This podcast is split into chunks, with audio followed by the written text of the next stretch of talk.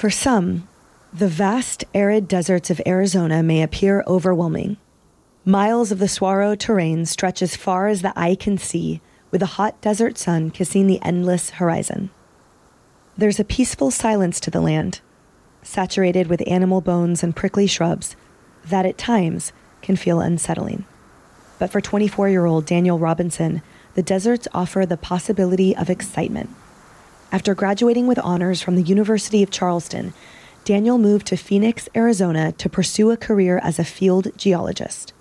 On July 23, 2021, Daniel was expected at two different job sites, but that morning, Daniel vanished, prompting a missing person search. Less than a month later, Daniel's Jeep was found crashed in a ravine roughly three miles from his job site. Daniel's keys, wallet, and phone were in the car.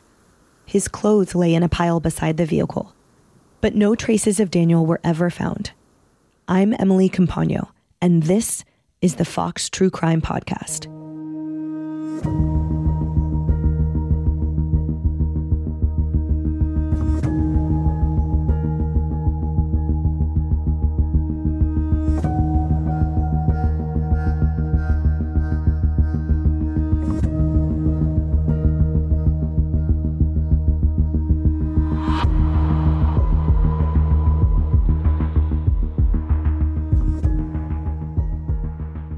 The disappearance of Daniel Robinson is a case that has left family members and investigators with more questions than answers.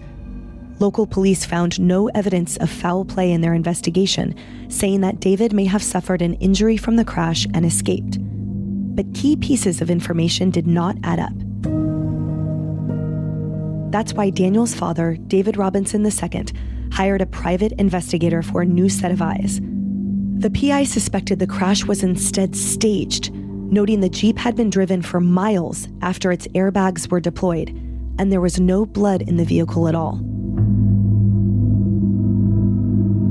Additionally, the investigator alleged that Daniel's apartment had been searched and his computer had been accessed after his disappearance. David had spoken to his son at length just days before he went missing, and to him, nothing seemed out of the ordinary. David, a retired U.S. Army veteran, is familiar with arid desert terrains, which is why he traveled to Arizona to search for answers himself. Today, David Robinson II joins me to discuss the ongoing efforts to find his son and to explain the mysterious circumstances of Daniel's disappearance. Well, Daniel, of course, he's the youngest of his uh, other three siblings. He has twin sisters, um, older and uh, older brother. Uh, you know, we grew up in, he grew up in uh, Columbia, South Carolina. Uh, we're native of South Carolina. And, you know, uh, from childhood, you know, he's got a young man who liked to challenge himself. Like, as many may know, Daniel has been born without a right hand. Uh, that's something that he was born with. Uh, it's been challenging mentally for uh, his mother and I, uh, but for Daniel, it's never been a challenge for him. He only asked one time uh, about where his where his hand, you know, because I'm sure he saw his siblings and as well as other children. Uh, but after that, he never asked again. Uh, he showed us that uh, that is something that's not an impediment for him. He he challenged himself, whether it's video games where he uh, amazingly, uh, you know, beating his siblings, you know, on, on, those video games too, teaching himself how to play instruments. Uh, he taught himself how to play the uh, French horn. He moved on to play the trumpet. He played a little bit of sports, you know, things like that physically, but also he challenged himself mentally. You know, he challenged his siblings. You look at his older brother who's doing very well at school, his siblings, uh, his sisters as well. Uh, he wanted to outdo them like any younger child would do. And, and he excelled. He, he uh, when he got out of co- high school, he went to college. Uh, he decided to major in geology, and um, not only did he did well on that, he, he graduated with honors. Uh, he decided to take his career out to Phoenix, Arizona, uh, where he landed his first job at a company called Matrix New World, also called Matrix Southwest Groundwater. Uh, they hired him on as a field geologist, also called a hydrogeologist. Uh, and, you know, he, he's just been going on uh, from that point, doing very well. Uh, fortunately, under his assignment, while he was at work one day, uh, got his assignment for that particular day on June the 23rd. Uh, he was assigned to two well sites. Uh, the first well site he completed, did some uh, things there that he should have been doing. Uh, he took some pictures of some logs. Uh, and then the story was that he should be moving on to the second well site to meet a, a gentleman there um, from a different company out there in the Sonoran Desert. In the middle of the desert, he's supposed to be meeting someone there from a different company. It's a, drilling company called Welber uh, Waterworks is where uh, Daniel uh, was meeting this gentleman uh, out there in the desert. And that's where the problem began. Um, he ended up going missing from that point. And when did you and your family learn that your son was missing? I felt that Daniel was missing, uh, just sitting on my back porch. Uh, my daughter, she called. She was living in Phoenix at the time uh, as well. Daniel was living in Tempe, and uh, she called me and said one of the coworkers, um, which is Daniel's friend from the job, came over. She didn't know at the time, but came over to her apartment and said, "Hey, he was looking for Daniel. Um, they haven't seen him uh, since that morning, and um, you know, uh, ha- haven't heard from him." So that paused her. That gave her pause, and she was uh, worried. First of all, how does God know where she lived? The second part was, um, "Where's Daniel?" So of course, uh, she called me, and uh, when I received the call, I had to calm her down. And the first thing as a father to make sure she's okay mentally and to do my due diligence. The due diligence was to have her go over Dane's apartment to see if he's there. Um, in the meantime, we're making phone calls to make sure uh, any other family member heard from him or his friends, you know, things like that. Because Daniel always tell uh, where he located. Uh, once she got to his apartment, she found that his vehicle was gone. Uh, she noticed that his, his, on his patio it was a blinds that was kind of cracked, so she was able to try to peek in. Uh, his um, living room light was on. Uh, she tried the door was locked, like I said, and she was unable to uh, get in contact with him. Um, at the same time, you know, I'm looking at the time from South Carolina, which is a three hour difference. Um, it was over six hours since they anybody heard uh, from Daniel, and that's very unusual for Daniel. Uh, so, of course, uh, that initiated everything that we as a family uh, saw as um, something's wrong with Daniel, and we need to go find out what happened. Mr. Robinson, I'm I'm so sorry, and I can't imagine what your family has gone through since learning of your son's disappearance. Can you share from this point? Um, there are a few differing stories and explanations, and then there's also the facts um, that have been the car discovered and and the like. Can you share with us the different narratives that have been uncovered or explained since his disappearance? Well, you know, uh, initially, you know, being a, a, a family uh, who don't know anything about, you know, you don't come with instructions and you just don't know what to do when your loved one goes missing.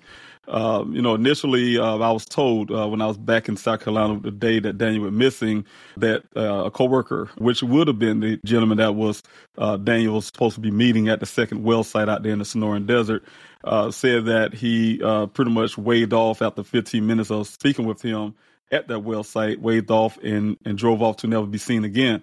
Of course, you know, over, over with hearing that information, there's many know that have uh, uh, didn't accept it immediately because you know that was something that uh, did not give me answers to where Daniel was located. So of course, I drove uh, over 2,000 miles to Arizona uh, to find out some things for myself. Uh, once I did arrive to Arizona, I did work for law enforcement, but also uh, started my own investigations to uh, find out what happened, what exactly happened. So I did interview the, the uh, gentleman again uh, uh who was at the well site with Daniel. There was different stories I heard. I heard one from law enforcement that he actually uh, spoke about, but then at the same time he was also able to give me more information uh, about his narrative of what happened. So the narrative been about my son's disappearance has been built on what the gentleman from the well site initially said. Um, that gave law enforcement, I guess, their lead to go on and look for more information. There also been a lot of focusing on my son's uh, mental state, um, according to law enforcement. However, it differs from my family and I. Um, I didn't have any reasons to believe that Daniel was going through any kind of depressions or anything like that, because uh, I did have a conversation with my son two days prior to him going missing. Uh, there was no indications there of him being depressed. But, you know, of course, um, the case just moved on forward. Um, I was able to do searching. I started um, a grassroots uh, search for my son uh, because I didn't get the uh, kind of search that I needed from law enforcement. And you know, and, and, and I've been going forward with that um, that that search for my son. So things are going forward until that vehicle showed up. I think that's where you're going at at the moment when that vehicle showed up. So it's my understanding that on July 19th, then, so the next month, that a rancher located your son's 2017 Jeep Renegade, um, and right. it was battered and, and rolled onto its passenger side in a ravine. So it looked to be a sort of horrific car wreck. Um, there were police reports on it, and there were also your private investigators that researched it. Can you share the different extrapolations that were gleaned from this accident and, and those also sources of difference in opinions? Yeah, well, when that, that vehicle first showed up on July the 19th, uh, the rancher did find that information, uh, find the vehicle. Um, law enforcement did not notify me um, no, over 24 hours later. Uh, despite that I was out in the desert with hundreds of volunteers searching for my son, uh, they felt they didn't want to disturb my sleep, is what they told me, um, to uh, uh, let me know that the vehicle was actually found. Uh, so when I did uh, hear about the vehicle on the uh, 20th, uh, the next day after the 19th, uh, the law enforcement did inform me of their um, assessment of what happened at the scene. Uh, they gave me a picture and they told me um, exactly what they felt. They felt that initially that the Daniel drove out into that, that desert ravine. it, was a, it was a 20 foot ravine. The pictures he said was very deceiving. it's 20, 20 foot deep. Uh, the assessment was that the vehicle rolled and flipped and twisted and rolled and landed on its side. Uh, but they felt that uh, the good news is what the uh, what the detective told me uh, is that they felt that Daniel did not receive any uh, injuries. You know, saying because he had his seatbelt on.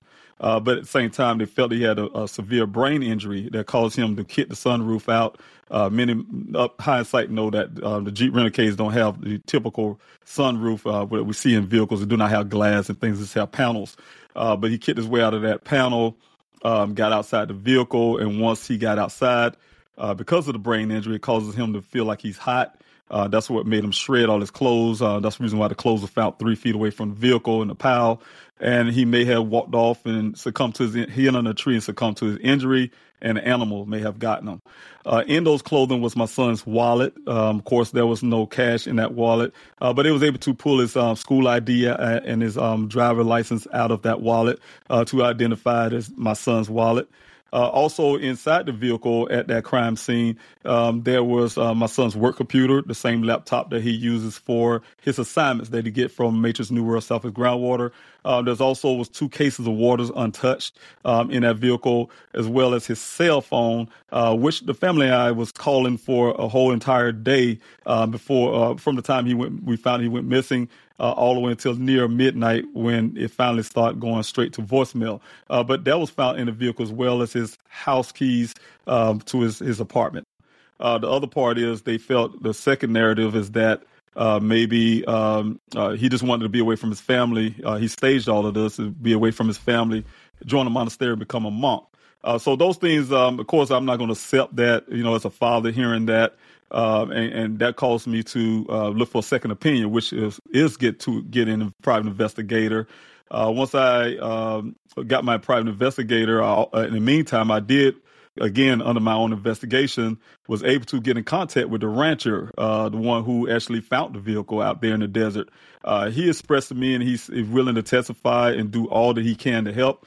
Uh, he, he spoke to law enforcement as well. He's been there two days prior. He's been there on the 17th of July, uh, looking down that ravine. And the reasons why he gave me that information, he said, hey, he's a third, fourth generation cattle, cattle rancher. Uh, that's his lands. Um, you know, his lands is adjacent to the federal land. And he said, you know, he, he's out there, uh, he tracks his cattle. His cattle is coming down that very ravine. Uh, that's the way they go down through to go to a corral that's south of where that vehicle was found. Uh, but he went there and they didn't come through on the 17th yet. So he came back on the 19th to see if they came through yet. And that's when the vehicle was found. So uh, with that information, uh, that also helped with my private investigator uh, who didn't know the information at the time. And he was able to extrapolate all the information that came from the black box data uh, that he, he, he received from law enforcement, um, as well as uh, the physical uh, evidence that he collected off the vehicle, the measurements and stuff uh, that would suggest that the vehicle was actually placed there. Uh, there's a stage event. Uh, so that's that's where we're at. But law enforcement feel different. They felt the vehicle was there for 30 days. Uh, that's their narrative. Daniel was in some some, some type of depression, uh, rolled his vehicle, and left to never be seen again. So those two things, two narratives, uh, conflicts with each other, and it's been that way since.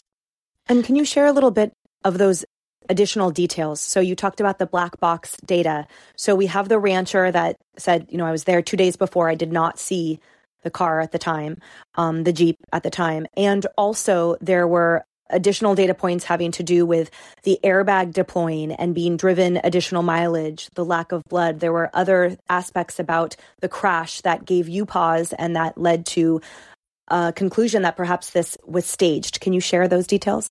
Well, you know, of course, uh, me, uh, you know, I, some people say I'm biased. You know, this is my son. Of course, I should be. I'm a father. I have to uh, protect my son. Uh, yes. The thing is, when I first saw the the the, uh, the I call it a crime scene. Um, that's exactly what I saw. I saw foul play. Uh, and the reasons why, uh, you know, because things, first of all, Daniel would not just go, as law enforcement would say, decided to be away from his family when he uh, had plans with the family. We're a loving family. We're a real, very tight knit family. We speak to each other. We don't, we can talk about anything. So those things was puzzling to me the, from the nature and the person that Daniel is as well. Also, uh, like you said, my investigator did find uh, those uh, evidence of um, staging events. Like I said, the red transfer paint, for instance, that's on the side of the vehicle. The vehicle came in contact with something out there, uh, came in contact with something somewhere, uh, and and there's nothing red in the desert. Uh, the other part is, you know, with the black box data, uh, that was given to my law uh, to my investigator from law enforcement. Uh, he was able to find those uh, 11 additional miles driven after the airbag deployment, um, as well as when he re- took out the um, uh, infotainment system and had it analyzed in California.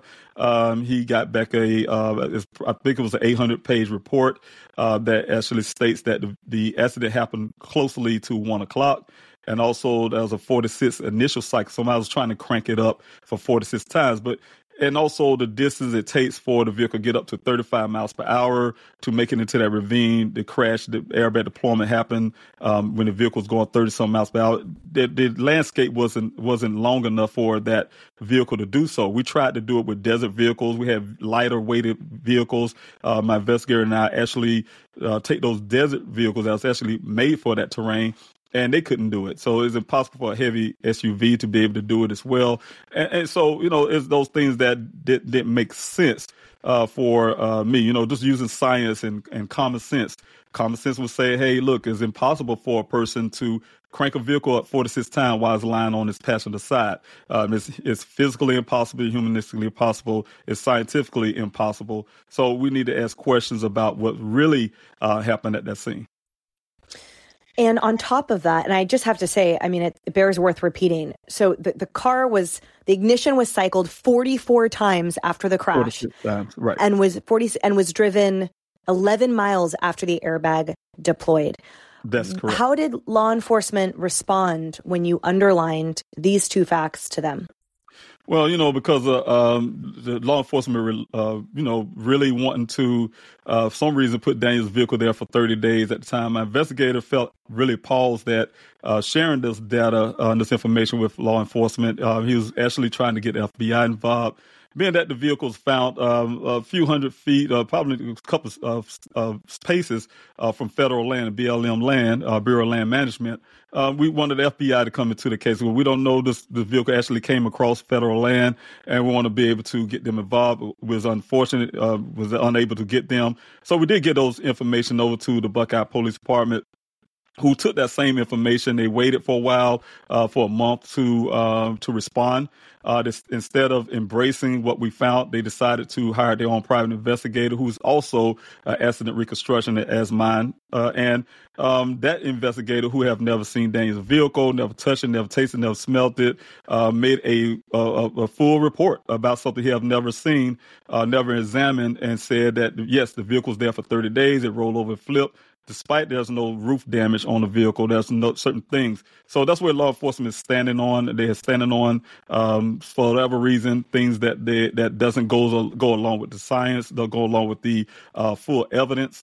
Um, there's no forensics have been done on the vehicle at the time uh, when the vehicle was found in that thing. So uh, it, it's, it's a lot of things was absent up there, and we're trying to get those things done. I'm trying to get those things done uh, currently. Some things still need to be uh, processed. So they're standing on those things, those facts that they came up with, uh, according to their investigator, uh, and I'm standing on the facts that we found on the ground.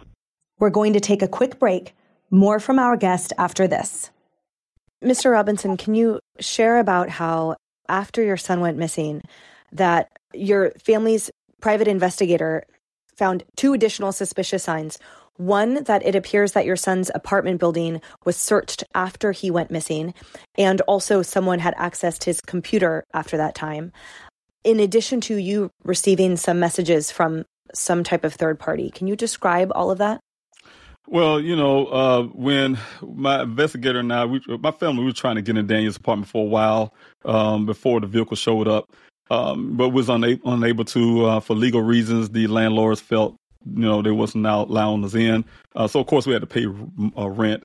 Uh, but the thing is, uh, was I finally was able to get somebody in there. it was the Buckeye Police Department uh, I tried again. They told me no. The family no. They told us no. Um, and in law enforcement, we was on a phone call, a three-way call, and uh, we talked to the landlords let them know it's Buckeye Police Department.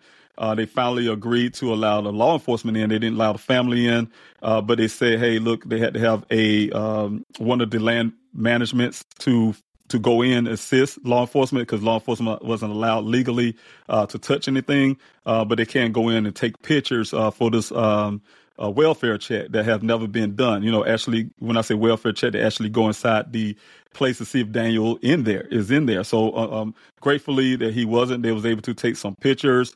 Uh, so that was the first initial um, interest into Daniel's apartment. But I also, after that, was able to get uh, as a family access to the apartment. Before the family I went in, I decided to send my private investigator in first, let him do his assessment. Uh, when he got out of that apartment, uh, he, he, gave me uh, pictures of his assessment, and he found that uh, someone was searching for something in Daniel's apartment in his, his uh, bedroom. Um, things was pulled apart in his bedroom, uh, thrown on the floor in the closet. Uh, the shelves was things was pulled off the shelves. Someone was looking for something, but we didn't know it was Daniel uh, or someone else at the time. Mm-hmm. Um, but hindsight, once my investigator uh, stopped working with me, I was able to uh, get a meeting with the Tempe Police Department, which is Mayor Woods at the time, as long as, as also with the Chief of Police, Chief Anderson and Chief Glover at the time of the Tempe Police Department. We had a meeting and I was able to convince them to do the forensics on Daniel's electronics, um, his personal computer, redo the cell phone and uh, gaming systems, everything um, that's electronic that can provide some type of information or data. Uh, so when I was able to get that report back, uh, we shared that with the um, Buckeye Police Department, uh, and I was able to get information that someone um, I cannot get a date because it's still an investigation um, on my part. But someone after Daniel went missing was in his apartment and uh, looking uh, through his computers. They was going through the files. They was going through Google searches, etc. And that put put that those two things together um, at least to uh, give us an understanding of what happened um, after Daniel went missing. Someone was in his apartment looking through his, his, his, his room and as well as through his computer. So that's where we're standing right now. Uh, that's where I'm continuing my investigation from. Do you have any insight into the substantive nature of those Google searches, what that person was looking at? Yes, I do, and that's another thing um, that's still under investigation, and you know, try to uh, understand if it was indeed Daniel or anybody else. So we still have to kind of go back through that, that those type things. So, just to be clear, is there a chance it was your son? I'm hoping so. You know, for okay. me as a as a family, you know, uh, despite of everything that that that says foul play, I tell people all the time, I really know uh, some form of foul play happened out there in that that desert. Uh, but what foul play really means, I do not know. So whatever that is, um, I'm hoping that my son is still out there somewhere. He's okay. Uh, I don't know somebody by force brought him back to his apartment, had him go through uh, his computer or, or, look for whatever happened. Uh, but I definitely hope my son is out there somewhere, and that's what I'm going to keep continuing to believe it's been reported, and you mentioned this in the beginning. You said you had a phone call with him two days before he went missing in June of 2021. Um, he, he, gave no indications anything was wrong. Uh, but detectives reported, according to police records, they heard nothing indeed about him being having any negative thoughts, suicidal ideation, none of that. But they did report that he displayed some strange behavior in the days immediately before he vanished. Can you describe any of that? And do you have an explanation for any of it? Well, I heard a lot of things. Um, I even heard that um, I said that he was in love with a woman he didn't know. That's something I keep asking law enforcement to take off their report. I have never said that. Um, Daniel have never uh, mention love, the word love to me when it comes to a young lady. For instance, you probably heard a lot about that. So um, that that indication from the young lady, which was put in report, I'm trying to understand that part, um, and um, you know, uh, will give people pause to say, hey, with the also the uh, assessment of coworkers, as uh, law enforcement would put it um, that said he was at the odd or strange uh, coming up to those days. Um, of course, uh, in my investigation, I asked those co-workers and turned out to be only one. Um, law enforcement used plurals instead of using uh, singulars in their report. And, and, it was one from um, a, a, friend of his that he, he actually uh, hangs out with. So I have no dispute uh, with the um, young man who uh, Daniel is friend with. If he felt that felt that Daniel was having some type of thoughts about anything.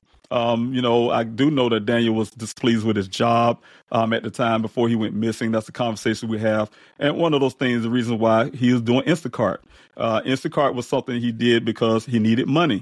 He didn't tell me uh, um, um, uh, quickly until that two days prior to him going missing.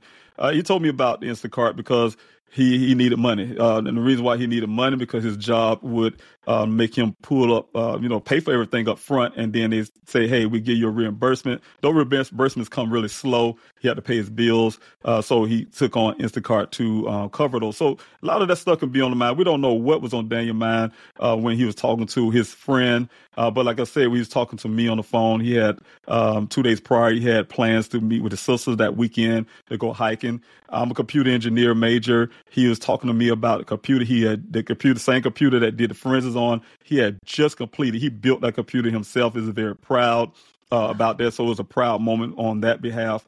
Uh, he also talked about other things, his uh, plans to still travel. We always talk about that on the phone. We have two hour conversations. So in that conversation, those were the points. And also, lastly, he also talked about the young lady. And that's the first time I ever heard of Caitlin, um, who was um, the, the, young lady that's uh, displayed in the report. Um, that's the first time I ever heard about her. And of course, I learned a lot about from from my son about that situation. But he, like again, he never used the word love. Um, there was no indications of uh, any depression from that. Uh, she did share a uh, podcast with him uh, her, her the reason why she shared the podcast is because he said, according to Daniel, is that she felt that he had he was he had an attitude arrogant the way he was arrogant or something out of other. And I told her he's not. He's very confident. You know, there's two different ways. He can come off as being arrogant, but he's um, confident in himself. Like I said, ever since he was a child, uh, Daniel have always been confident. So those two things got confused, and, and that's the only reason why I believe the young lady gave him the uh, podcast to look at. And so, you know, to your point, what I'm hearing is, and what we both know to be true, specificity matters. And so it, it sounds like there were a lot of specifics that were um, changed and or distorted inadvertently or clumsily or however or why over that ended right. up sort of being taken as gospel and it seems to me in listening to your story you you did everything right which was enlisting so many professionals private investigators that you gave first bite at the apple to they entered the apartment first. You know, you were so diligent and, and painstaking with this. And just hearing about it, you know, those are things we usually trust law enforcement to do. Why should you be having to do all that? You've mentioned now uh, numerous different law enforcement agencies Buckeye Police, Tempe. You're hoping for Maricopa to the sheriff's office to take over. You were hoping for the FBI. Can you share about where the case is currently, whose hands is it in, and just share for listeners since there isn't a playbook about this and so much of your angst has been the communication with law enforcement or the the lack of attention and and help and all this can you share about that tension between those agencies and and where you are right now with that Yes, of course. Um, you know, uh, one of the biggest parts is it don't come with a, a plan book or a playbook or, uh, you know, when a person go missing. You know, a family is is empty handed. You know, and our first indications is to uh, have law enforcement to help. And of course, that, that was the first help that I have um, when in my son's um, in finding my son. Uh, but often you'll find, especially with um, young men, uh, men in particular, black males especially, um, you'll find that sometimes um, those those cases do not become taken seriously. Um, initially, putting a report, asking law enforcement to go out there in the desert. Uh, once I found out, doing my investigation from South Carolina at the time, and um, uh, and uh, asking them to go actually go out there to search for my son. Uh, once I found out he was actually missing in the Sonoran Desert, and they said no, they can't because they can't put a helicopter out at night. I'm a retired military guy. We fly helicopters all every at, at night mm-hmm. on missions uh, without lights. You know, uh, so I know that it's physically possible. It's physically possible, but nevertheless, that's what law enforcement felt. Uh, they felt they was going to go the next day, but then the flight was canceled. Think about this: it was canceled only based on the fact that someone in the higher ups, as, as the officer told me, uh, decided that they were not going to send a helicopter out to search for Daniel because they say he's a grown man. He could disappear if he wants to and nobody told him, them that Daniel wanted to disappear if he want to, because he wanted to. Daniel did not tell him that. So that was one of those assumptions that can cause people to not get that attention or that urgency that need to be done. We already know every moment count if you want to actually find out what happened and find out where the person is located. Those was missed opportunities for law enforcement. I had to actually have an auntie from Philly to call. I don't know what she said while I was traveling on up to Arizona after hearing that. Um, uh, and uh, she, whatever she said, they could he, she convinced them to call Phoenix Police Department to get fire and rescue uh, the Phoenix Firebird helicopter. They said to come out and search for Daniel almost three days after he went missing. So, like, like I said, you know, that, those are missed opportunities, and those kind of things is very damaging for uh, loved ones when we're out trying to find um, find out our, our, loved one. And so the thing is, uh, once I got there, like I said, um, the the thing was with law enforcement. Of course, again, we're still going to fight with law enforcement. Still going to work. My vision was to work side by side. I'm just not a father, of the kind that was would sit back at home somewhere and make a phone call to law enforcement every day and ask them have they found my son yet. Uh, he's my son, so I had to be a hands-on person. I had to be there with law enforcement. That was my my whole vision and my whole thought is to be working side by side with law enforcement so we can find my son. They have the tools that I need. They can do the warrants. They can do all the things that law enforcement do, but I can I believe in faith. I'm a faith person, and, and, faith is an action word, and you have to put actions to your faith. And I feel like if, if I want to really find my son, I have to be in there. So we do. We do uh, rely on law enforcement. It's my understanding that you are hoping that Maricopa County Sheriff's Office will get involved. Do you still hope so? And if so, why? Yeah, you know, I, I really need law enforcement uh, with Maricopa County, and the reasons why um, it, it's not a secret. I had lost a lot of confidence in the Buckeye Police Department. Um, if it wasn't for uh, the generous people um, in the communities all over the country who's been raining down on um, law enforcement, the news agencies, etc., um, there wouldn't have been nothing done by law enforcement. They actually t- said on their social media there's more leads to follow. Um, they were done. They gave my investigator the black box data, with no question. They told him they weren't even investigating. And so uh, once the, my son's case became on a national level, like I said, it wasn't for people raining down on law enforcement. Um, they would stopped. And um, that's what kind of pushed them along to do a little bit more.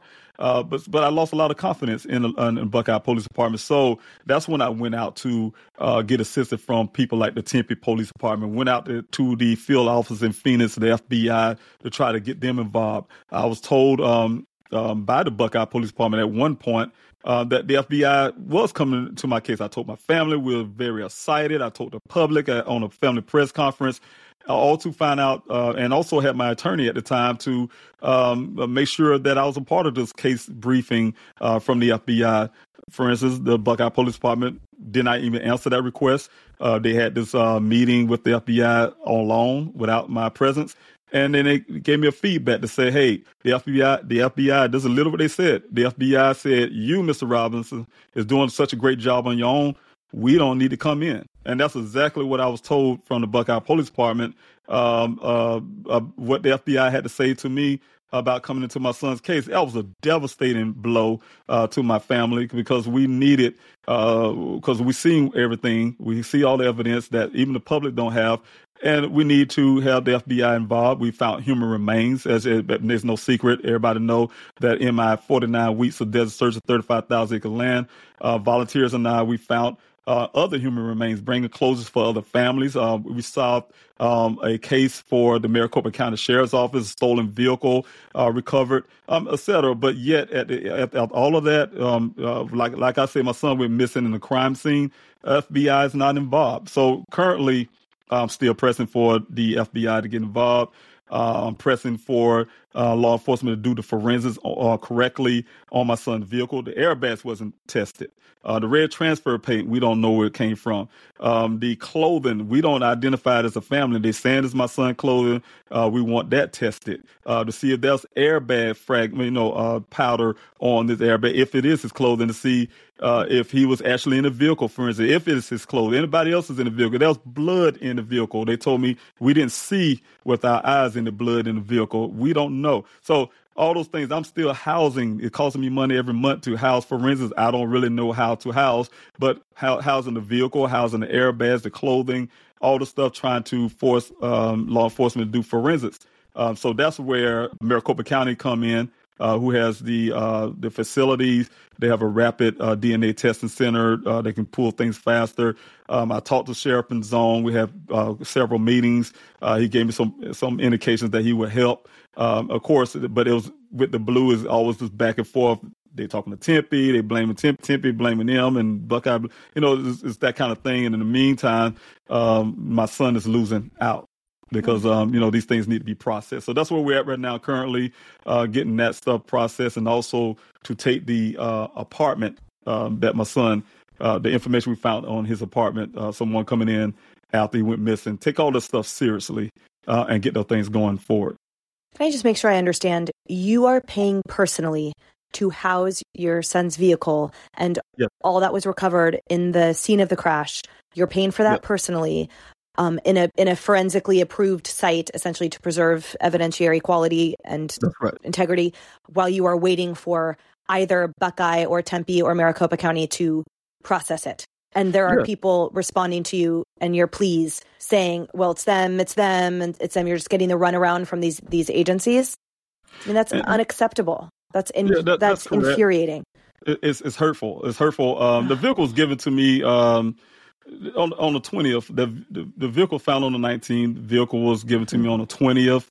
Um, the day they showed it to me, I was devastated. I don't know the law. For some reason, the uh, detective wanted me to touch the vehicle. I I wasn't being smart. I was just devastated, and I know God protected me. I didn't know about you know supposed to touch certain things, uh, but um, but uh, but I was I had enough, and I told the officer, "Look, I, I need to get out of here. I, have seen enough." And he told me that, "Hey, look, Mr. Robinson, if you don't get this out here today, we're gonna have a total away. You're gonna have to pay storage fees." I'm not from Phoenix. I'm not from Arizona. I asked, I had to beg the man to keep it for an extra three days, uh, and he finally agreed to it.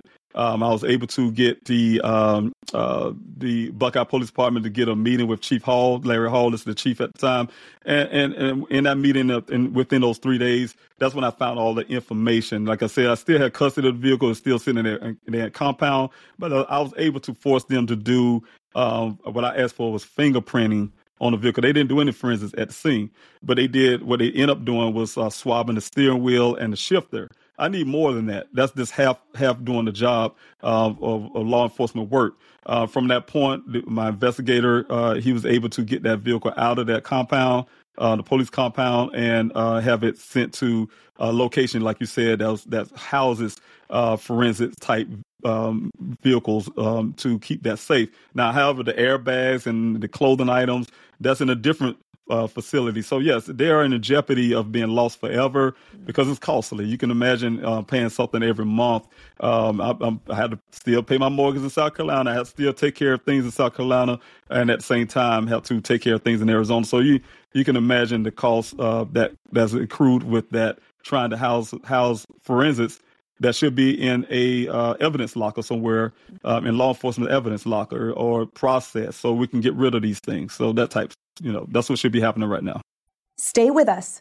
More of the fox true crime podcast after this. Something i want to circle back to is it true that you've received sort of ominous messages on social media from someone or people claiming to have any involvement do you take any stock in that? What occurred there? Well, you know, in my journey to uh, locate my son, you know, you put yourself in the public eye. Um, I, I, received a lot of things. Um, initially, I, I received um, um tips that says, "Yeah, we have Daniel. Uh, we broke his legs. He's, um, you know, they have him in a, some basement somewhere in Arizona." Uh, you know, that type thing. Um, uh, of course, my investigator I, at the time, I was able to get him. To, we had to play along for a while to get him to be able to try to track these phones. To find out was uh, burner phones. Um, I started getting death threats. Um, so with the death threats, I went to the FBI about it. Um, the FBI took a report, but they said because I have an open case with Daniel with the Buckeye Police Department, I needed to go to the Buckeye Police Department to report to them, and then they come back to the FBI to bring them in. I did at the Buckeye Police Department. To date, they have not not done anything about it. Uh, Chief Larry Hall even t- pretend last year to act, act, like he never heard about the death mm-hmm. threats. Um, I, I received them through emails. I receive, um, uh, you know, so we receive a lot through my tip line. We receive all kind of things uh, where people ransom type stuff to, uh, you know, so that's the things that families have to go through when they're looking for loved ones. Uh, so that's what um, I have, but those things always never uh, fan out. So it's sad to say some things you have to uh, to go along with just to make sure. Uh, but it's painful just to have to go through that. But you know, to make sure that we can, um, um, you know, rule out that these people are actually um, involved. We had one you may be mentioning, I think, on Twitter. Uh, people's bombarding me with the guy said he know who uh, did something to Daniel. Uh, according to the Buckeye Police Department, they actually talked to the person and did some things and said they rule them out. So that's where we're standing on those things. I'm so sorry. Is there anything else that you would like listeners to understand or anyone listening to understand? Well, you know, one thing for sure is that, uh, you know, it, everything what happened for my family and I with Daniel uh, is not something new. You know, this is happening in this country, sadly to say, every day as we're speaking, someone's going missing. And, and, and the crazy part is families don't know what to do. But one thing I can say, if anybody listening, they can say, look, you know, I need to help these families. And it's simple, just by sharing the story, passing out these flyers, um, etc. Uh, families depending on that. I'll tell you, anytime we have you know, coverage, we have people actually showing interest in our loved one case. Um, that goes goes a long way with law enforcement because it forces them to continue to do work. Uh, because my vision is and my my fear. I, I, don't have fear, but my my things I worry about, if I want to say it that way, is that um, you know without this uh, public help, uh, you know that gives law enforcement room. And the only thing I can vision is uh, them saying, "Hey, look, we have no leads to follow." They said before, and they take Daniel Case and they and the way I vision in my head in some cardboard box and they throw it in the back closet in their uh, closet somewhere, and they start collecting dust. And that detective retire. And then what's mm-hmm. going to happen is a new detective going to come in one day and he's going to go in that same closet 20 years later, blow the dust off, and open it up, read through the stuff, and solve the case the next day. It's not that the case, the information wasn't there, as you guys can see in this case. It's just getting law enforcement to actually do something about it. And that's where I'm standing at right now. I don't need this, uh, my son's case to be solved 20 years from now. I need it to be solved today. And those information is there in the forensics. And that's why I'm asking anybody who's listening to keep support keep the pre- help me keep the pressure on law enforcement. We're going to talk about them not getting the forensics done, um, not having custody of this vehicle, uh, the process, um, etc. The Maricopa County is where I'm, I'm, focusing on, and also not having the FBI into my son's case when his vehicle was found. Literally, you could take ten steps uh, to the west and you're on federal land. Who's to say uh, this vehicle wasn't actually on federal land, which I have uh, information that it was but it's so close. We saw that in the Gabby Petito story. It, it, was so close on federal land that the FBI had to come in. So we want to be able to, to have that in Daniel's case as well. And with this attention will hopefully come the use of resources, all resources that your son and you and your family deserve. Uh, yeah, if anybody, um, you know, have any tips, and that's one thing uh, very important. Um, I did a lot of follow a lot of leads. Um, you know, so of course people think they see Daniel, so we have to follow those things up. But anybody have any tips that that is um, valuable uh, to firsthand knowledge of what happened to my son? Uh, they can always call the tip line that has I pay for. Um, the number is 844-602-0660. Um, there's live operators day and night. They will take your call. Uh, you can remain anonymous. If you don't want to talk to anybody, uh, you can just text the word tip to that number and a form will come up and you can still remain anonymous. So uh, it's very crucial that I get uh, any kind of information, all the information I can uh, to help me uh, locate what happened to my son. uh, and so I can find them. So those things are important. Um, if anybody wants to um, help in, uh, in any other way, um, they can go to pleasehelpfinddaniel.com. That's pleasehelpfinddaniel.com. Uh, there's many ways um, that you can help, from the uh, mail-in protest to donating to sign to putting your voice to a petition. When I have the searchers joining in the search, um, um, help in other ways because I do have the Daniel Robinson Foundation. You know, there's all the information there um, that you need. You can print out flyers for instance, um, uh, also a point there you can print out flyers if you want to help me get those flyers out.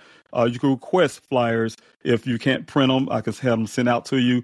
Um, just reach me at please help find Daniel at yahoo.com and request for flyers, and I'll send those out as well.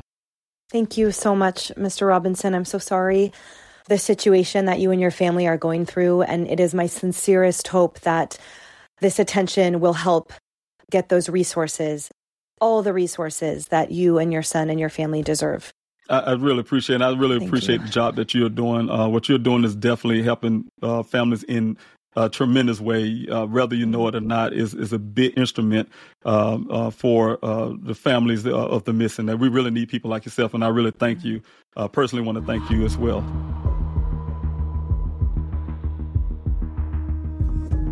Please rate and review this podcast on Apple Podcasts, Spotify, or wherever you listen. Listen ad free with a Fox News Podcast Plus subscription on Apple Podcasts, and Amazon Prime members can listen to this show ad free on the Amazon Music app. If you have a story or topic you want to hear on the show, we'd love to hear from you. Send us an email at truecrimepodcast at fox.com.